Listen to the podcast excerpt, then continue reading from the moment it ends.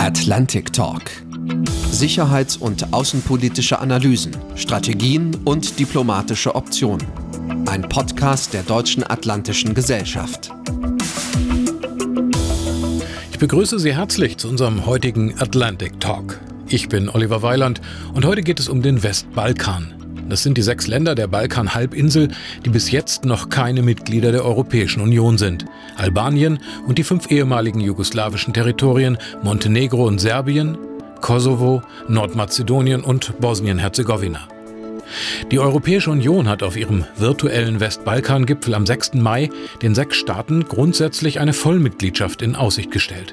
Aber ist diese weitere Erweiterung der Europäischen Union wirklich sinnvoll? Ist sie überhaupt möglich? Oder ist sie geradezu dringend notwendig? Welche Voraussetzungen müssen gegeben sein, damit alle 27 Mitgliedstaaten echte Beitrittsverhandlungen unterstützen können? Welche außen- und sicherheitspolitischen Folgen wären zu bedenken, wenn die EU die Westbalkanstaaten ähnlich wie die Türkei über Jahre hin vertrösten würde? Das ist der Strauß stacheliger Fragen, den ich unserem heutigen Gast mitgebracht habe, dem ehemaligen Bundeslandwirtschaftsminister, langjährigen parlamentarischen Staatssekretär im Bundesministerium der Verteidigung und CSU-Bundestagsabgeordneten Christian Schmidt. Christian Schmidt ist zurzeit im Auswärtigen Ausschuss amtierender Berichterstatter der CDU-CSU-Fraktion für die Staaten des westlichen Balkans. Und er ist der aktive Präsident der Deutschen Atlantischen Gesellschaft und als solcher auch einer der Initiatoren unseres Podcasts des Atlantic Talks. Willkommen, Herr Schmidt, in Ihrem Podcast. Schön, gerne. Hallo, Herr Walland. Freue mich. Legen wir gleich los. Schmidt, genau das ist bei diesem Thema gar nicht so einfach. Es fängt doch schon damit an, dass der Westbalkan gar nicht im Westen des Balkans liegt. Der Westbalkan bildet eher eine politische als eine geografische Einheit und ist ein Begriff, den die Europäische Union auf ihrem Gipfel 1998 in Wien erfunden hat.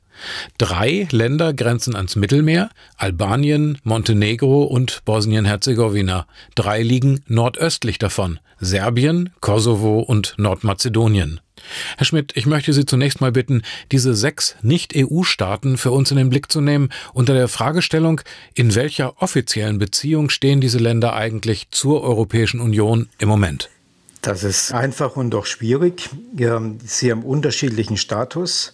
Zum Teil sind sie ja aus dem Jugoslawien-Konflikt heraus geboren und entstanden. Und Sie haben seitdem unsere starke politische und militärische Aufmerksamkeit. Ich will einfach mal daran erinnern, dass äh, vor einem guten Jahrhundert und davor äh, es so war, dass der Balkan eigentlich als eine verlorene Gegend galt. Wie sagte Bismarck, der ganze Balkan ist nicht die Knochen eines einzigen pommerschen Grenadiers wert. Fehlmeinung, falsche Entscheidung, weil sehr viel mehr Blut vergossen worden ist, weil durch die ethnische Unterschiedlichkeit, durch die strukturelle Unterschiedlichkeit, Stichwort auch das Entstehen des Ersten Weltkrieges sich gezeigt hat, dass diese Region durchaus Potenzial für uns alle hat, im Guten wie im Schlechten. Deswegen jetzt nach dem Zerfall des Tito-Reichs, wenn man so will, äh, und der darauf folgenden kriegerischen Auseinandersetzung der Versuch einer Befriedung wo sind wir jetzt? Albanien, Nordmazedonien und Montenegro sind bereits NATO-Mitglieder. In der EU ist äh, bisher aus diesen Ländern noch niemand. Die Ansprüche sind sehr hoch. Albanien und Nordmazedonien sind nach vielen Jahren der Gespräche, Verhandlungen über eine Mitgliedschaft jetzt seit Beginn dieses Jahres Mitgliedskandidaten. Längere Zeit Kandidaten bereits sind Serbien und Montenegro. Und die beiden anderen, Kosovo und Bosnien-Herzegowina, da bedarf es noch vieles zu sortieren. Ja, der offizielle Begriff dafür ist, glaube ich, potenzielle Kandidaten, ne? Ja, also die europäische Diplomatie ist ähm, ähm, nicht ähm, unkreativ im Sammeln und Formulieren von Begriffen, aber so ganz genau weiß es keiner dann immer, was damit gemeint ist. Ja, Sie haben gerade jetzt Bosnien-Herzegowina und Kosovo angesprochen. Äh, man sagt immer das Kosovo. Ist das eigentlich korrekt oder müssen wir richtig sagen die Republik Kosovo? Es liegt sicherlich auch daran, dass das Kosovo oder die Republik Kosovo auch innerhalb der EU ja noch gar nicht von allen EU-Mitgliedstaaten anerkannt ist.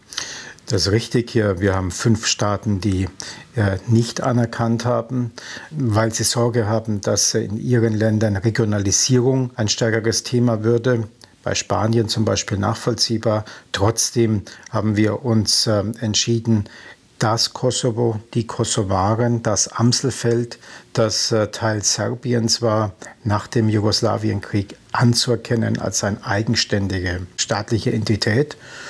Und äh, das Gleiche gilt äh, für die dreiteilige staatliche Entität von Bosnien-Herzegowina. Ähm, aber die Probleme sind damit noch nicht gelöst und geklärt.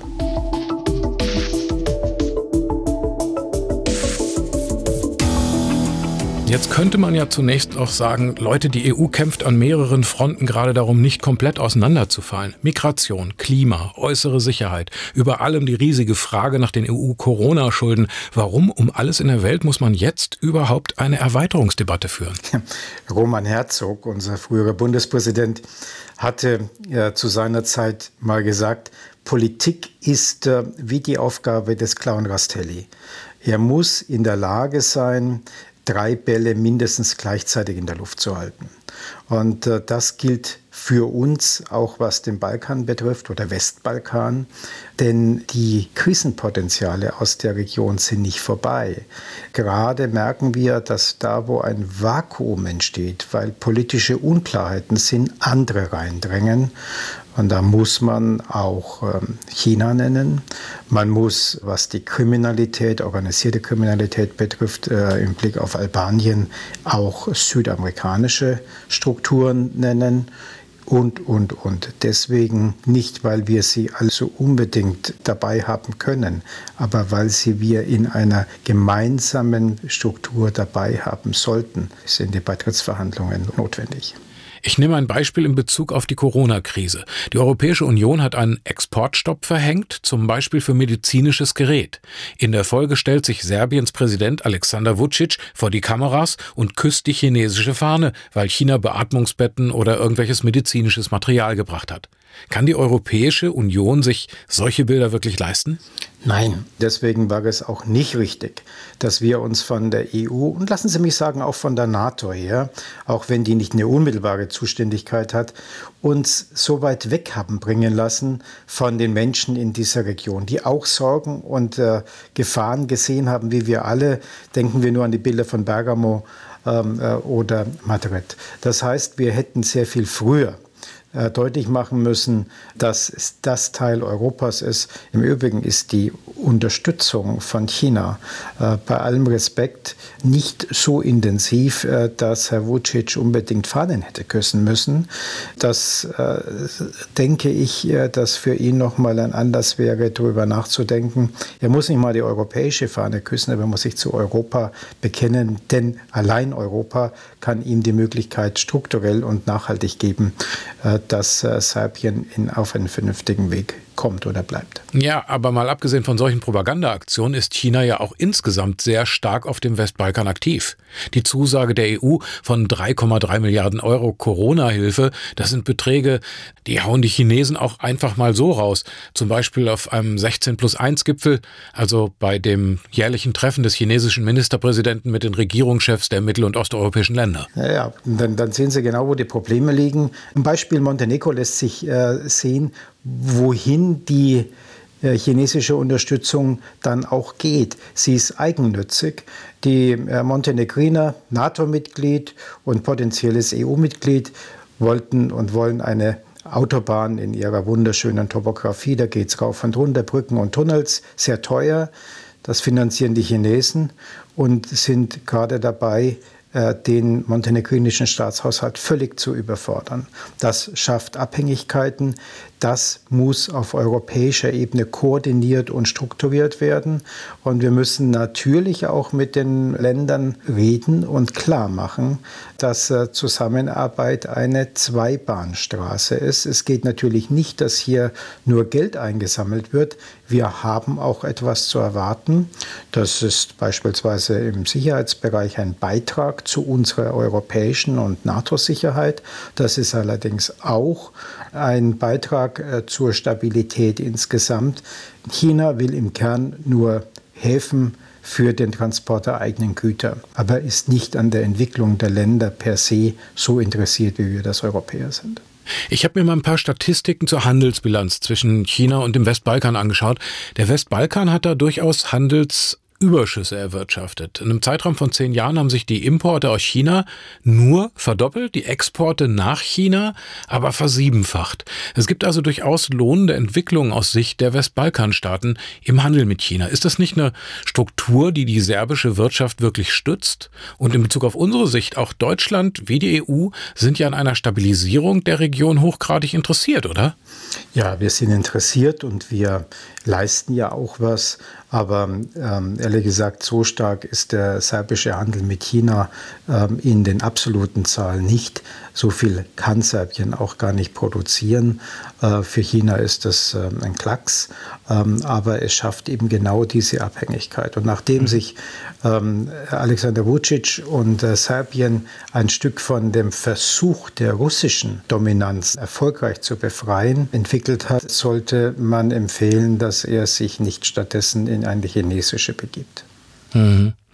Worin, Herr Schmidt, unterscheiden sich eigentlich die russischen oder die türkischen Vorgehensweisen auf dem Westbalkan strategisch von den Chinesen? Kann man das so sagen? Ich meine, die Türken, Osmanisches Reich, haben natürlich jahrhundertelang diese Region auch mit dominiert. Die russischen Freundschaftsbeziehungen, die ja teilweise bestehen, auch innerhalb einiger Parteien auf dem Westbalkan, äh, werden immer wieder auch aktiviert. Aber wo ist der Unterschied?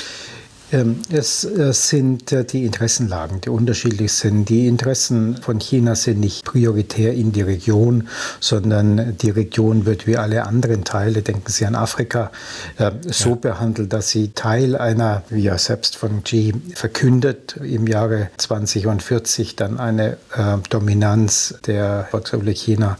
Die Seidenstraßeninitiative. Die Seidenstraßen und darüber hinaus so. Die Türkei hat ein regionalstrategisches Interesse am Westbalkan. Es ist ein altes türkisches, um nicht zu sagen osmanisches Einflussgebiet. Und ja, die Türkei dokumentiert damit auch ein Stück ihrer Zwischengröße. Sie hat nicht die Kraft, eine Region allein zu dominieren. Sie ist aber zu groß, um einer unter vielen zu sein. Ähm, in den 90er Jahren war ja der Versuch der Türkei, ja ein äh, äh, Turkvölkerregion äh, zu schaffen. Das hat nicht funktioniert.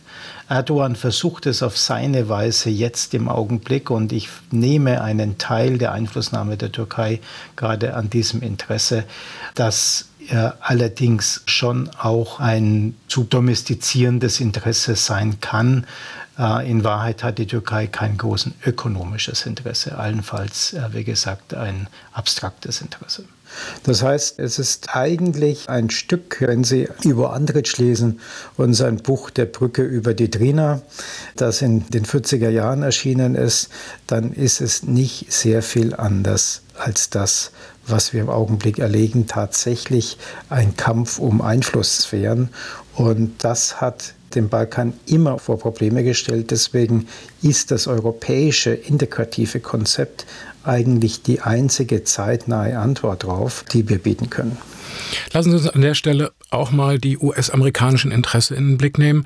Im Kosovo, ich nenne zwei Beispiele, ist mit Premier Kurti in diesem Jahr bereits eine proeuropäische Regierung gestürzt. Es gibt derzeit keine legitime Regierung in Pristina.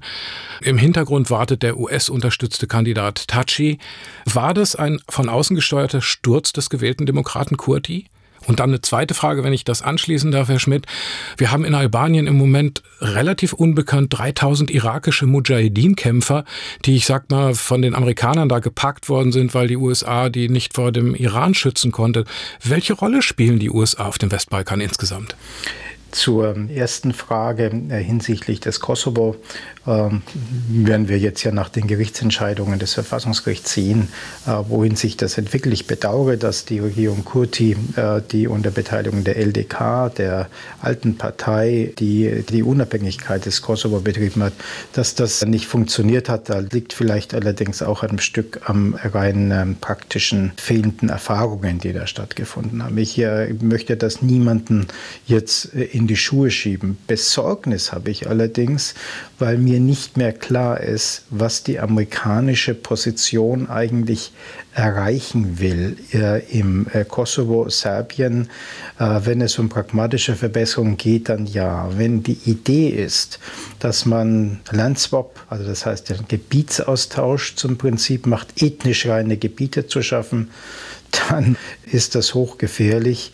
Denn bitte, welcher Landstrich von einer Größe von mehr als 100 Quadratkilometern finden Sie im Balkan, der ohne eine ethnische Minderheit wäre. Der Weg ist äh, falsch. Und ich habe etwas Besorgnis, dass die Komplexität des äh, Westbalkan nicht von allen in Washington verstanden wird. Insbesondere empfehle ich durchaus dem Kollegen Grenell, ähm, äh, dass er sich da auch den europäischen Ratschlag mitholt denn Kosovo ist ein stark von den USA und von der NATO, Stichwort KFOR, unterstützte und auch ähm, erreichte Struktur aber sie ist kein Territorium, über das man so verfügen kann, wie sich das offensichtlich mancher vorstellt. Stichwort nochmal zu den Mujahideen-Kämpfern. Das sind Kämpfer, die im Irak gegen den IS gekämpft hatten und für die nach dem Rückzug der US-Truppen aus dem Irak keine Sicherheit mehr gewährleistet werden konnte. Die haben sich mit amerikanischer Unterstützung nach Albanien zurückziehen können. Die Iraner haben Albanien daraufhin schon als Land des Teufels beschimpft.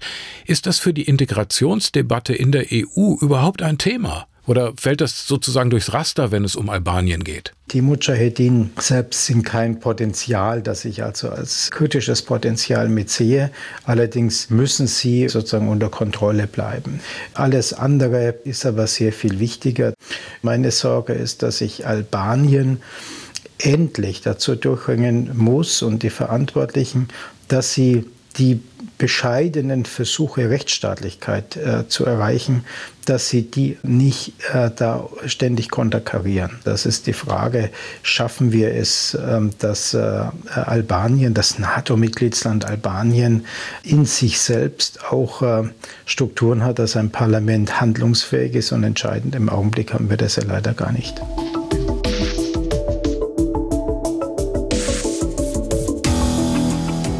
Jetzt sehen die EU-Mitgliedstaaten den neuen Erweiterungsschritt im Osten erwartungsgemäß nicht alle gleich. Emmanuel Macron hat im Herbst letzten Jahres mit einem Veto die Erweiterungswünsche Albaniens und Nordmazedoniens blockiert und damit den Hoffnungen der Westbalkanstaaten insgesamt erheblichen Dämpfer, würde ich sagen, verliehen. Auf dem virtuellen Westbalkan-Gipfel Anfang Mai hat die EU sich zwar auf eine Corona-Hilfe, wir hatten es schon erwähnt, von 3,3 Milliarden Euro verständigt. Die Differenzen bei der Perspektive für diese Staaten sind aber doch geblieben. Worin und wieso unterscheiden sich ausgerechnet deutsche und französische Haltung zum Westbalkan? Ähm, ich darf offen sagen, ich habe auch nicht ganz verstanden, wohin die französische Politik da eigentlich gehen wollte. Ähm, es war unklar, ob das eine fundamentale Fragestellung ist, keine Erweiterung, oder ob es eine Verbesserungsidee ist, um das Verfahren zu verbessern. Nur wenn man das Verfahren begonnen hat, dann kann man das nicht von einer Sekunde auf die andere verbessern, sondern man muss das im Lauf des Verfahrens machen. Das hat die Kommission mit ihrem Vorschlag gemacht, der letztendlich dann doch dazu geführt hat, dass Frankreich und die Niederlande und Dänemark äh, dem Ansinnen zugestimmt haben, Nordmazedonien, Albanien äh, in Verhandlungen zu bringen. Mein Punkt war immer der, und unser Punkt im Deutschen Bundestag und in der Bundesregierung, dass wir klare Konditionierungen gemacht haben. Es geht natürlich nicht, dass wir Albanien die Mitgliedschaft auf dem Silbertablett anbieten, wenn gleichzeitig ähm, Wahlen die Frage ist, ob sie denn ordnungsgemäß stattgefunden haben oder ob da der eine oder andere zumindest regional nachgeholfen hat. Das, wenn der Fall ist, dann muss das vorher geklärt werden.